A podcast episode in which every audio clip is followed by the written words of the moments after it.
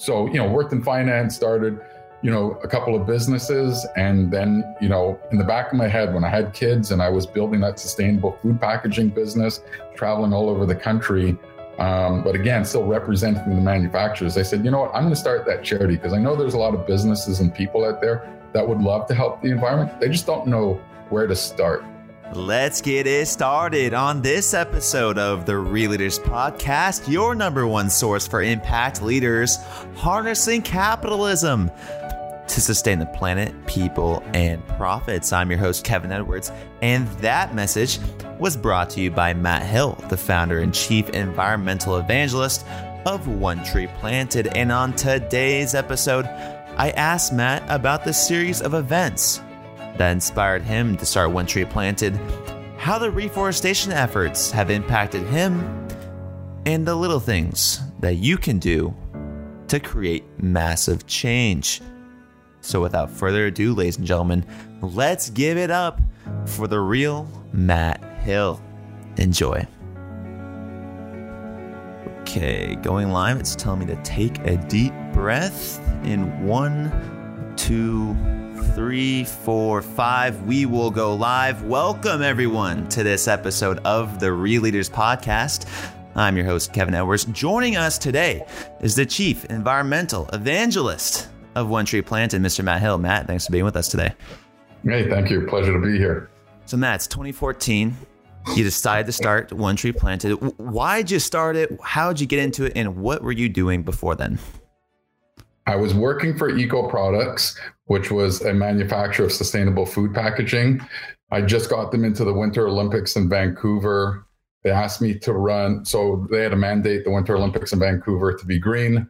Um, so I built Canada for Eco Products, and every time I was talking to businesses, trying to get them to go sustainable on their food packaging, and then the price sensitivity might have been out there. They were saying, "Oh, we wish we could help, Matt, but uh, we wish we could do more. I'd always tell companies you can plant trees. People don't realize how important trees are to the environment. So I started the charity after you know running Canada for eco products for many years. So, what were the problems you experienced at first? Because a lot of entrepreneurs they'll have great ideas and they realize, oh my gosh, this is a lot of work. What were some of the challenges that you initially ran into? The first was to kind of prove the concept. Would really people buy in for? Does a dollar really plant a tree? Exploring what's out there. Can you really do it? So the challenges were first kind of proof of concept, uh, challenging kind of creating a charity, going through that and the legal aspects and figuring that out. And then the next challenge probably would have been you're still that small guy and you don't have that credibility factor. So it was always trying to convince those businesses, you know, like we're a solid organization, we could work with you. Um, those were some of the challenges. But you know, growing pains with any business, right? So uh, you, you, touched on the Vancouver Olympics, uh, and that just reminded me. Last time I was there, I was there for a Sustainable Brands conference right at the Olympic Cauldron downtown Vancouver. Mm-hmm. And there's always someone at that conference that's talking about impact measurements. What are the some of the things that One Tree Planted measures, uh, and how has it uh, increased? Your impact increased over time? The impact measurements. I mean, recently we just hired two people that are forest experts from Yale School of Forestry, have their masters, and their job at One Tree Planted is to really look, you know, beyond just the tree number. So yes, we'll plant trees, and then the big thing is, you know, the carbon number. But what are some additional outcomes? So water quality, working with X amount of farmers, um, like social impact. So we're looking at other outcomes uh, that are that are helping in a lot of ways, each region being different. Biodiversity, for example, soil quality. So the impact can be in one place, but obviously affects us all. Uh, I mean, we're in a point in time right now where the environmental costs of capitalism cannot comfortably be ignored. Um, and people are starting to speak out about these issues, these topics what do your projects look like around the world? How many are there, and what's really the impact? How has it impacted you? I guess. You know, there's so many phenomenal projects going on out there. When I started One Tree Planted, it was about these great organizations that have been doing this work for 30 years, but people don't find them. Or when you go to their website, you know, they're va- dated or I found too technical. So One Tree Planted really, we're more on the story amazing project that might be in California that needs funding and support to help in this region. And Northern California is so different from Southern California. And then we'll jump down to the Amazon rainforest. When I go down there and see these amazing projects, and they've been doing this for many, many years, a lot of small farmers, you know, whether we give them $8,000 to help, they're almost in tears when they receive this and then going all the way to Australia, where we're about to do, you know, millions and millions of trees with a lot of really sophisticated restoration organizations who know what they're doing. So they're also different in so many different ways. I could talk for hours about, you know, how good some of these projects are. Well, people love stories. This, explain your favorite story from uh, a project, whether it's in the Amazon basin or up here in the Pacific Northwest uh, with with the whales. Yeah, one of my favorite one is that one in the Pacific Northwest with the resident orca whale. So we're planting a million and a half trees through this corridor in Oregon, Washington State, going up to British Columbia. And the reason these trees we're planting, it's helping cool the water along these streams. And the reason for cooling the water is so that the salmon can come back for spawning. And they're not coming back for spawning as much as they used to because the water temperatures are too warm.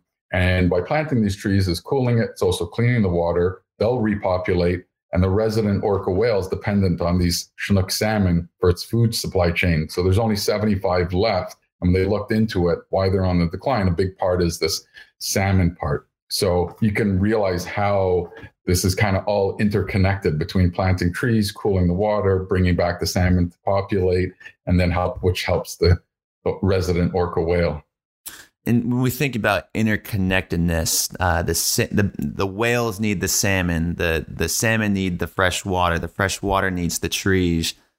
Mm-hmm. A lot of organizations ne- uh, are thinking and think they need to have some type of impact in this world. How does One Tree Planted work with for profits, and what can for profits take away from nonprofits? Well, the for profits right now, and especially in this critical time where we've seen in two months how much now you can see the mountains from afar where you typically couldn't see it in waterways. So, what I've said, you know, recently to businesses, and I find a lot of businesses now taking this time to focus on these projects for, you know, next year. Um, they're realizing now because before I think people would be skeptical. Well, how do I know this is really going to work and what this can be a long term results? But now in two months, we can all see firsthand cleaner waterways, cleaner air, just ourselves. So I think companies now are doubling down, looking at opportunities. Um, they reach out to us and they're looking for, you know, just hearing these stories. And I can see their interest, their intrigue, even the enthusiasm now when I tell them these stories, because, you know, I love these, the way that we're helping all these organizations around the world. And it's a collective effort, you know, these nonprofit organizations will give their um, experiences and workings, what's worked, what hasn't worked, what can we do better, sharing that with the companies, and then the companies can kind of decide how can we help, and they look at it in different ways. I'm sure. What, yeah, exactly. What are some of the ways that? Uh, who are some of the partners that want to work with you? Why are they coming to you, and why specifically do they want to uh, focus on reforestation and, um, let's say, carbon reduction? Well, for example, Nestle, the largest food company on the planet, which I never knew until started working with them in so many different categories as well. They wanted to plant. They're doing a beta test, but you know uh, they've committed to three million trees. They wanted to plant in Mexico because that's where they're sourcing their palm oil from, and they want to plant in Brazil because that's where they're sourcing their cocoa and dairy from, and then in Canada for their packaging and water. So they're trying to put trees in the regions where they have an impact and our number one objective is let's get the million trees in each of these countries. And our secondary objectives is looking in the landscape where they are sourcing their raw materials from and how close can we get these trees in the ground. So we're beta testing, and then they have this ultimate you know, longer term vision um, there. So that's on a supply chain aspect. We worked with Facebook where during Climate Week in New York City, they wanted people to experience tree planting in the middle of Times Square. So Facebook asked us to get trees that were, you know, to New York State. Um, we got the soil, we got the pots, and we brought in a bunch of project managers and I had this pavilion in downtown New York, Times Square, where we're telling people about the importance of trees. The people potted it, they wrote little notes, and then we got these 1,500 trees planted in upstate New York. And then afterwards, Facebook donated, you know, over $200,000 in the national forest to kind of get behind this initiative. So again, so many different ways. Some are doing it from a marketing aspect where they just want to say, hey, if you buy this product, it's going to help plant the tree. Others want to give back based on supply chain. Some just want to plant because it's the right thing to do. You know? Absolutely. And Matt, we just had a question come in uh, from one, one of the attendees today. Uh, and Shamini Donna asked, uh, how do you determine what trees are planted? I know you, you you just touched on that a little bit, but maybe let's break this down because originally I thought it was just more for reforestation, uh, uh, reducing carbon emissions, uh, just re- replenishing the land.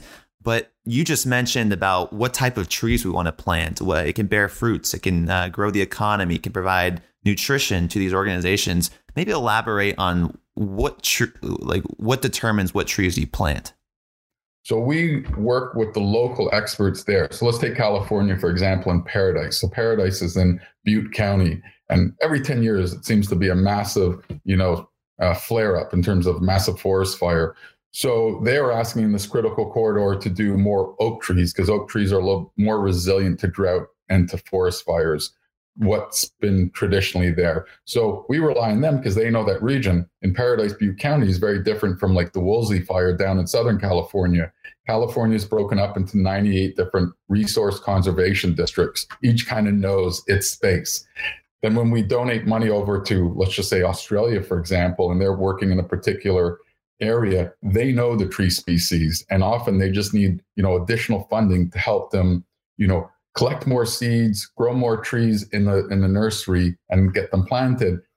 Um, that will benefit this, you know, particular area. So again, to answer your question, native tree species, our local experts know what's best just because they're there on the ground. And we don't want to be the type of organization take money and just send it to an organization and then tomorrow it's forgotten. We want to work with those partners, allow them to grow and to scale, and they show us the results. And, you know, we're in for three years, five years, if not indefinitely, to just continue, you know, with these successful programs with them. And that I just want to elaborate because I, I, we, the same person asked the same question and just wants to know if you plant fruit trees. Yeah. So actually, this Friday in India, we're doing 400,000 fruit trees and 100,000 mangroves. Um, so in that region, you know, they're excited. So we look at agroforestry projects. We're doing a lot of agroforestry projects. We're doing it in Rwanda and also in Peru. So it's not just putting a particular type of tree, it's a tree that's bearing fruit or nuts. So now there's a sustainable livelihood behind it. So just working with these small farmers and you know providing um, you know that type of financial assistance to allow them to do this.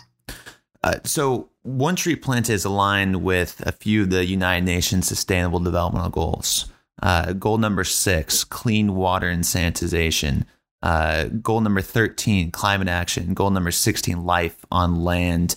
Why incorporate these goals into the organization, and how have these goals uh, perpetuated this uh, this impact?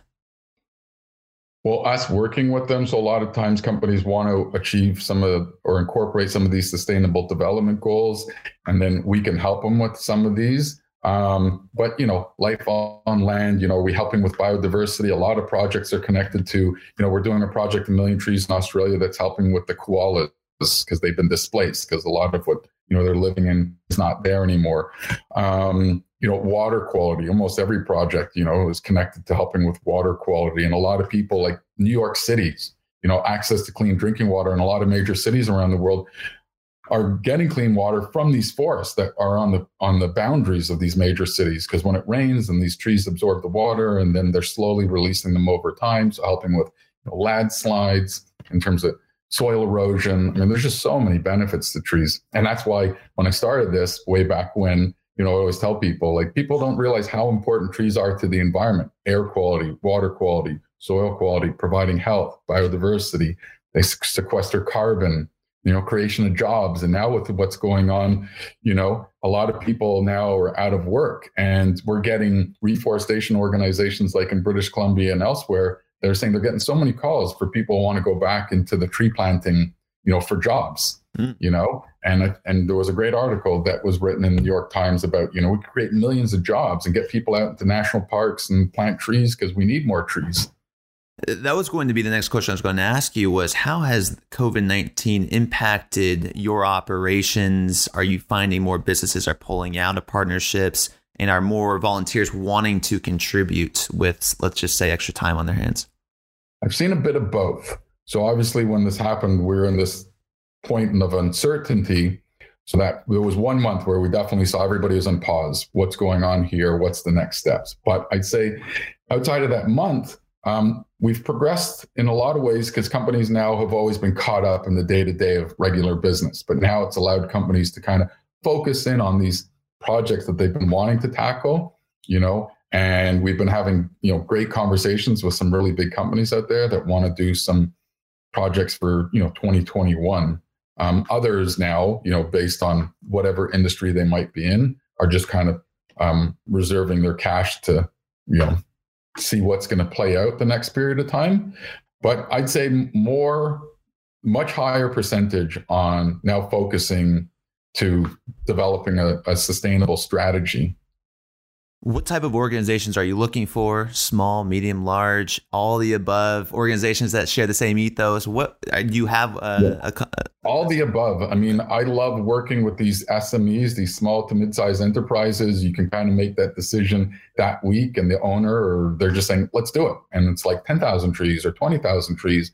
And then yes, we work with the bigger organizations that have deeper pockets. Let's just say a little bit more bureaucratic or very much more, but um, they've been doing some phenomenal stuff as well. And I think that all of us collectively make a difference. And I never go to the big companies and say, oh, give us millions of dollars. It's always been like, hey, you know, it's 20,000, it's 50,000, but together this adds up. Absolutely. And for people listening out there, the the the message they have on the website, it's great website, it's onetreeplanet.org. Highly recommend going on there. I should have been wearing my uh, reforestation t-shirt today. I don't know what I was thinking. Hmm. Uh, but you can go on there. It's a dollar for a tree. And now, mm-hmm. Matt, and uh, you you planted 4 million trees. Like 4 million trees. It's a lot of trees. How do you do that? And did you run into any constraints as you continued to grow and grow and grow? Well, it, a couple of years ago, so it was 340,000 trees. Well, it's 100,000 trees. This is our growth. 340,000 trees. Then we went to 1.8 million. Um, and then last year, we planted 4 million trees, but we actually raised um, almost 6 million. But because a lot of the donations come in in that fourth quarter. And then so we have to plan into 2021. So it's going there. So almost 6 million trees that will be planted in 2019. And this year, 2020, will probably be over 15 million trees. So we're growing. But I think that, you know, uh, a lot of hard work. Uh, I got lucky with the timing, I think, you know, because the environment, like I, back in 99 when I was doing my MBA, I wanted to do it in the environment, an environmental master's. Um, so I was ahead of the curve, but you know, it takes a lot of time because we're partners with the United States Forest Service. We're partners with the World Resource Institute. You know, that just doesn't happen overnight. So doing a lot of meetings with them, speaking to them, understanding they have to understand us. And now we've gotten there. And now all of a sudden, you know, the environment is becoming very important. It's always been very important to me, you know, since 20 years ago, 99, when I was graduating my undergrad poli sci. Um, so yeah, it, the, we're now 30 people in the company. Last year, if you want to take this, last year we were six people in the company. We just hired our 30th person. So during this COVID crisis, actually, we've hired four people uh, just to accommodate our growth. It's incredible stuff, Matt. Uh, round of applause uh, for you, you, all over at One Tree Planet. Great people and uh, 220 events in one year. Now I'm thinking about that, and, and we did a, approximately the same amount of interviews that year, and I don't know how we did it because we did a lot at, in one event, one one area, one sitting. You have 220 events going on around a year.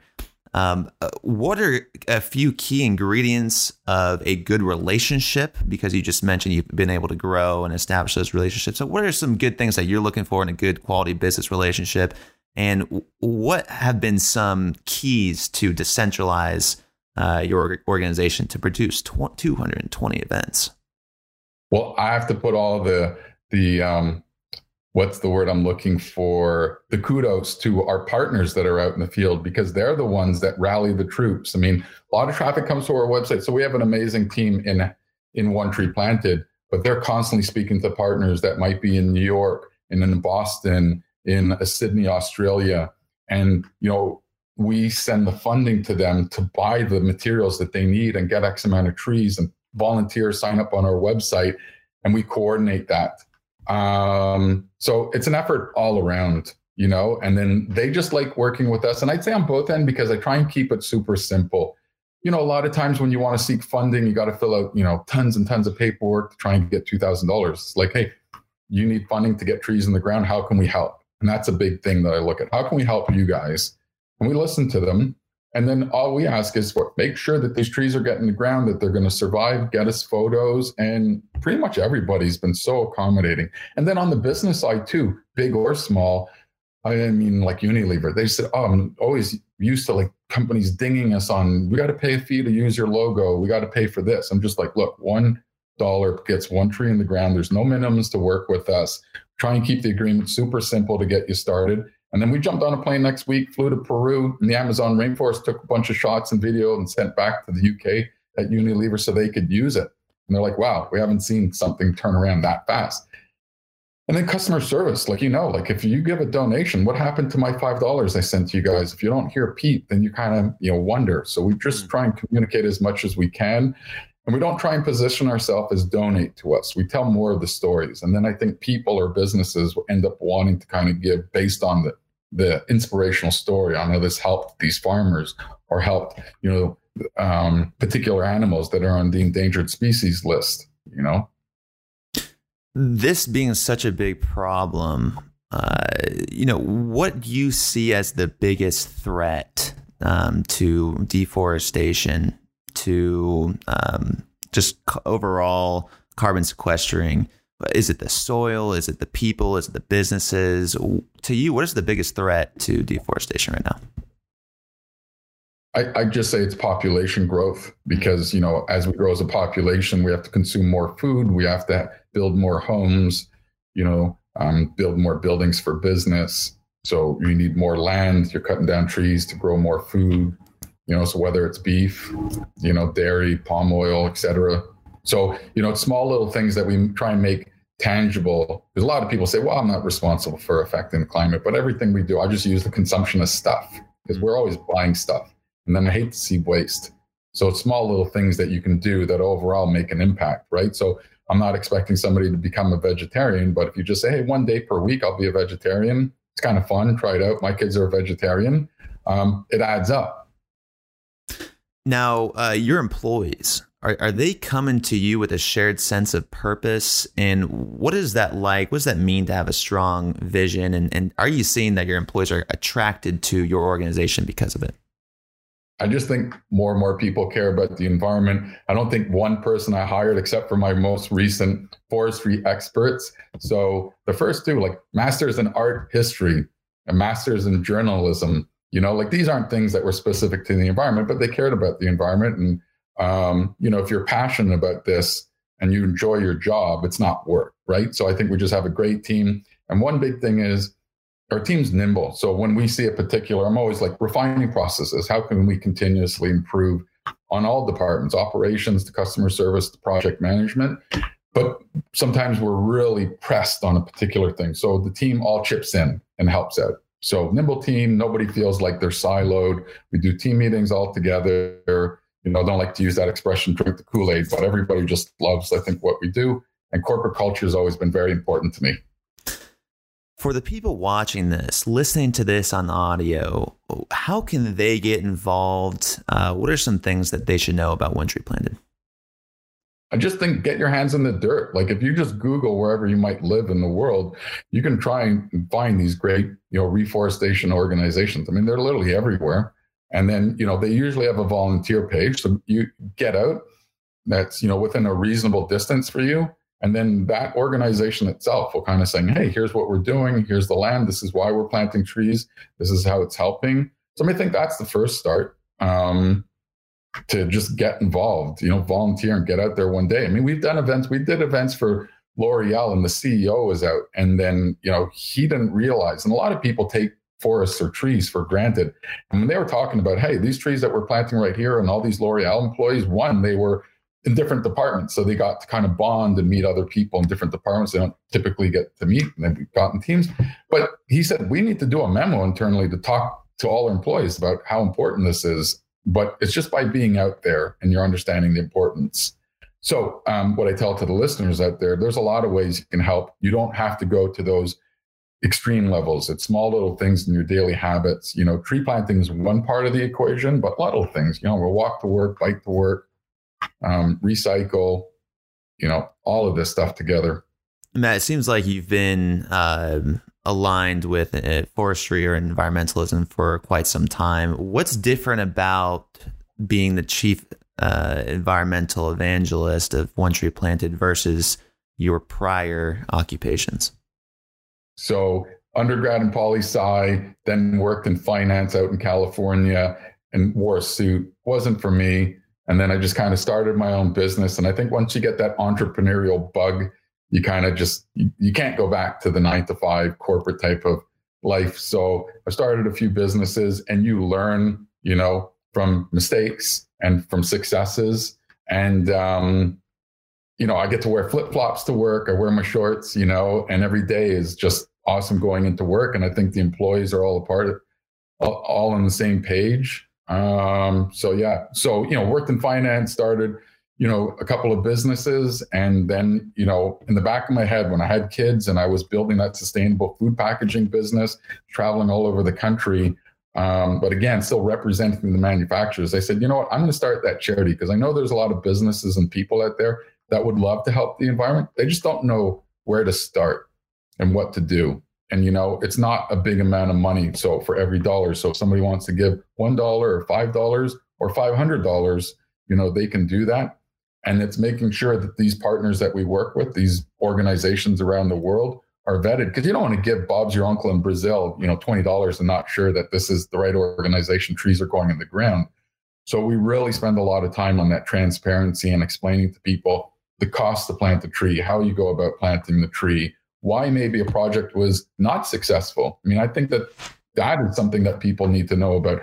Climate's changing. You know, we're seeing snow in mid late June. That's not supposed to happen. We're seeing, um, you know, I was out in British Columbia doing a site visit, and this thing was called the Black Army cutworm. And I was expecting to see some devastating monster out there ripping apart the trees. It was a little tiny caterpillar. And for whatever reason, gazillions of them came out and just decimated millions of trees that we planted and literally no success. So there was 32 experts from a lot of different fields that were out there and say, if you ever see this Black Army cutworm, they were saying to the tree, crew chiefs and everything, you have to stop and move on to the next project because they're just looking to eat anything that's out there. So, um, but this, they'd only seen this three times ever in history. And it was because when a forest fire gets to a level six and it chars the ground so hard, these moths are just attracted to this high intensity heat and then they lay their eggs. So the literally all these moths came to when there was this massive forest fire, laid all of their eggs in the ground. And the springtime when we were planting, they all came out and just ate everything. So um, they literally said stop. But and I've gone to Florida with Florida State Forestry, and they're looking at more and more frequent and bigger hurricanes. Which trees withstood that hurricane? Which ones went down? Maybe let's change up the mix to the type of trees now that are more resilient to hurricanes, create windbreaks, so they're having other type of positive effects. Yes, we're still planting a tree, but we're looking to, you know, the new type of climate we're living in. So you, you as an organization as well are adapting, just like the nature. You're trying to improve the outcome uh, of many of these project projects. Uh, now, I'm thinking, Matt. You know, there's there's a lot of talk right now, uh, you know, about uh, just movements in general. Um, there's one that's going on right now uh, with the I Can't Breathe, you know, Black Lives Matter. Uh, there's uh, climate change has been going on, like you've mentioned, for years and years and years, and it seems like no matter what we do, it's, it's increasingly is getting worse and worse and worse. With your transparency, your storytelling, you're able to, and I'd, I would recommend to anyone listening to this to go online to uh, to onetreeplanet.org. You can see all their videos. The YouTube channel is phenomenal. Uh, you can visually see the transparency, the storytelling aspect behind this. There's been tons and millions and millions and billions of dollars of capital now in impact investments that are, working towards either for profit or non-profit solutions to take on these 17 sustainable developmental goals. Matt, do you think that these goals can ever be achieved, or are they going to going to continue to increase and increase and increase with, like you said, the global population uh, increasing? Look, I've talked to some big organizations that are making some big commitments and claims, but and you hear these pledges and commitments by whatever organization, but then you see no action, right? You hear about it, but then show me the proof in the pudding that you got at least a few million trees in the ground and tell me how it's having an impact because it just kind of you, may, you hear this big number one day, but then tomorrow it's forgotten. I always tell companies or these organizations, you have to create longevity to it. So showing people like the videos. So that's one of our strategies is the video, um, these stories. Um, so look, and then companies that are doing the right thing, people nitpick it and they're always looking for holes, but at least maybe they're trying to do the right thing. Might not be perfect right now, but it's an attempt. And then we're learning from these uh, trial and errors, let's just call it like anything in business, right? Or in life, right? Didn't work that time. I'm next I'm gonna do it. I'm gonna do it differently this time. Mm. So I think it's the same thing with the tree planting and the environmental part. Um, what I say to big companies um, is that they have deep pockets, and I think they, but it's like explaining it to them and and I think that they are looking at it from a different angle now versus before everything was looked at from return on investment how do we make money out of this? But I think now companies are looking at it because it's the right thing to do. So uh, it's a broad way to look at this. Um, but there's a lot of great initiatives that are happening out there, but they're mega projects and like they take many, many years. But going to our generation, let's just say, people want instant gratification. We all know that here, right? So if I give you the money now, I'm not going out tomorrow to plant your tree. I got to collect the seeds. I got to kind of collect it and do it during the right season. Um, so there's a combination of a lot of factors, but my big general point is we're trying, we're making attempts, might not be perfect, but we're going the right direction. I think you touched on a good point, and that's you know capitalism, like a like any iPhone, could be updated. It needs some updating, and the the people at the top who are decision makers can make those decisions. So, Matt, the question to you is: uh, what type of leadership is needed from municipalities, from uh, leaders of organizations who control the whole body, the whole means of the company? What leadership is needed uh, from them um, to effectively pursue and change something like this? I think willing to take risks from a leader perspective and to be bold. Mm. So I find a lot of people maybe are waiting for the first person to make that. So who's that leader that's going to take willing to take that risk, be bold. Um, so like the grocery stores, and I was saying, you know, get rid of styrofoam and use these fiber-based trays instead. And you know, five, a styrofoam tray is three cents, a fiber tray is five cents, but they're up in, in arms, and they're like, "That's forty percent more." I'm like, "It's not forty percent more; it's two cents more." And then maybe put point of sale materials in the in the grocery store saying we're banning styrofoam. We're the grocery store across the nation that's just banning styrofoam because it's the right thing to do whether you eat that cost or you pass on that nickel to the consumer saying, hey, we're adding that five cent kind of little surcharge on your receipt. I have no problem as a consumer paying the five cents, knowing that the grocery chain taking that big, bold commitment to ban styrofoam is because styrofoam is just terrible toxins and that goes in the landfill and takes thousands a year to break down. Mm. So that's my two that I would say in terms of what companies and people and organizations need to do. Uh, well, Matt, speaking of the consumers, we've got a lot of uh, people chiming in, asking a lot of questions, and I don't want to ignore them. So, if you will, I've got a few questions here. Uh, thank you, Shamini, for uh, uh, typing a lot of questions. Peter, we're going to start with yours. Um, he, Peter asks, uh, in Matt's view, what okay, what for-profit companies does he think are the most forward-thinking in his space, and which are his best partners? Okay, broke up a bit, but some of the best partners, you know, I I can tell you one, Nikin, which is a clothing line in Switzerland. We started with them when we were small. They were small. They're doing so much great stuff and doing, you know, over twenty thousand dollars a month. A small organization that was like a couple of dollars per month, but they've grown and they're just they're they're with us, continuing. They came out to Colorado with us to help plant trees. Very enthusiastic young group you know facebook's got that cachet name you know and worked with us to do something cool you know in a new york you know times square type of scenario and then planted trees in national forest um, trafalgar was one of my first clients big travel agency and they said when you go paperless we're going to plant a tree so i mean there's just so many, and I wouldn't want to miss any. But um, what and what was the other part in the first? Because you broke up and I missed that. Oh yeah, he just asked, uh, what for-profit companies do you think are the most forward-looking and forward-thinking?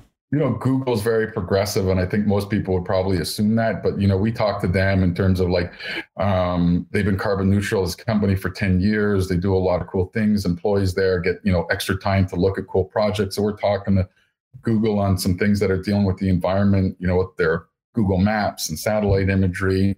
But um, yeah, I, Great to hear. Then uh, Shamini asks, uh, "What is the most innovative project you've worked on? Please share. And what is the most challenging aspect of your work?"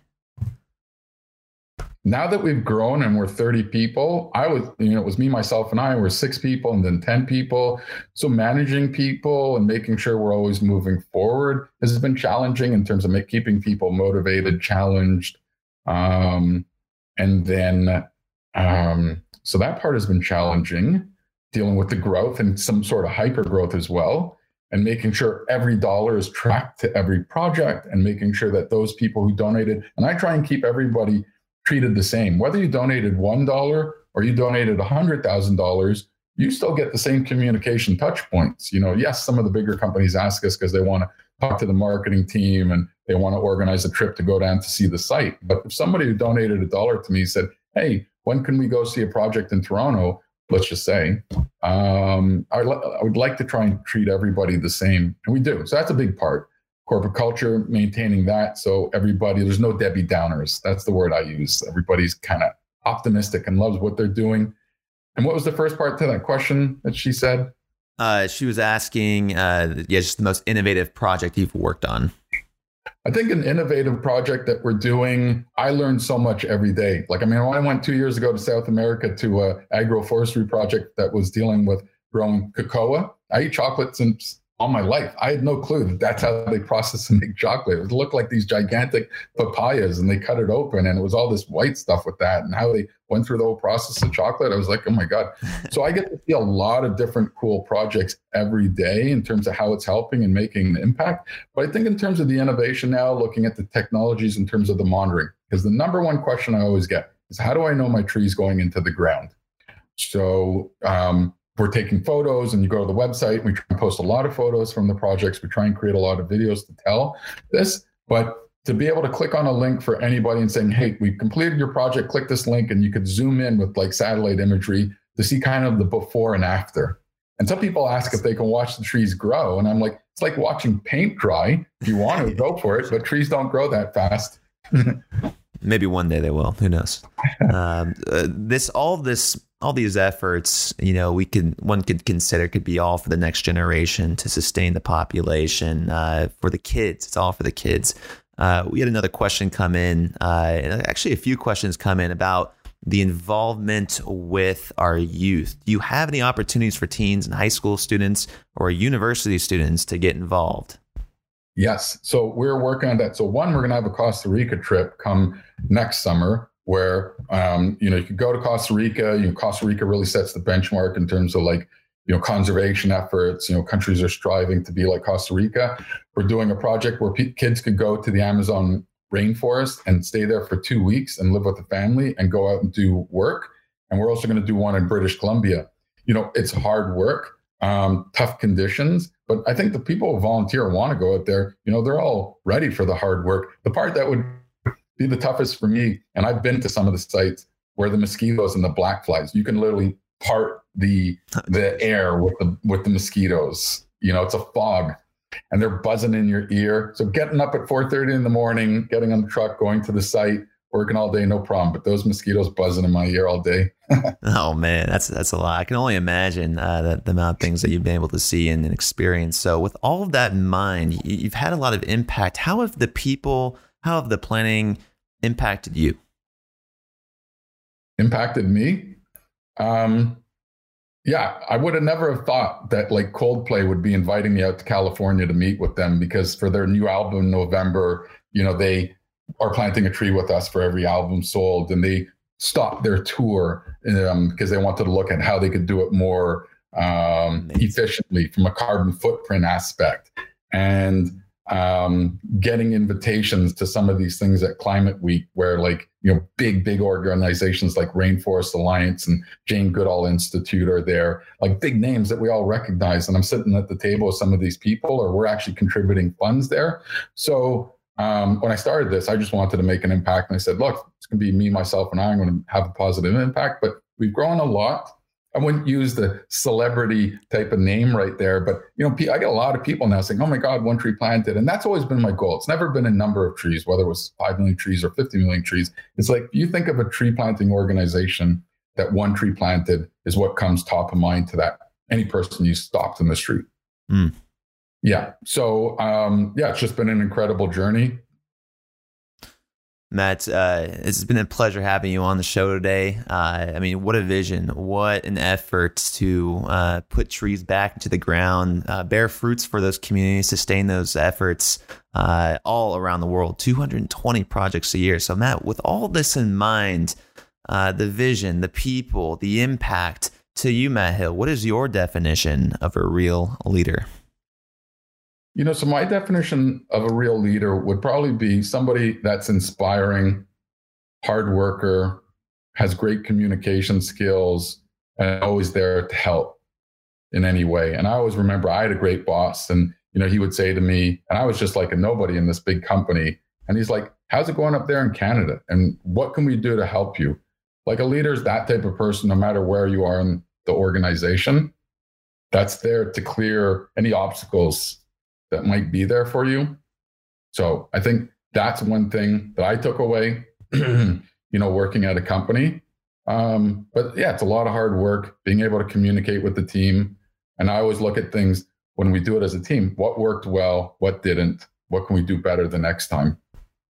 Matt, again, pleasure having you on the show. Thank you so much. And thank you all for attending today, all 15 of you. We want more people. Make sure you share this link with your friends, with your family, with your network to continue this movement and put more trees into the ground, people. For Matt Hill, I'm Kevin Edwards asking you to go out there, ask what you can do to help. And always, folks, keep it real. Thanks for coming on the show, Matt. My pleasure. Thanks, Kevin. All right, good people, and thank you for tuning into this episode of the Real Podcast. We hope you enjoyed it as much as we did. And if you haven't yet subscribed or left a review, then please, by all means, hit the subscribe button or scroll down to the very bottom and leave us a review. Let us know who you want to have on the show, what you like, what you don't like, and how we can improve.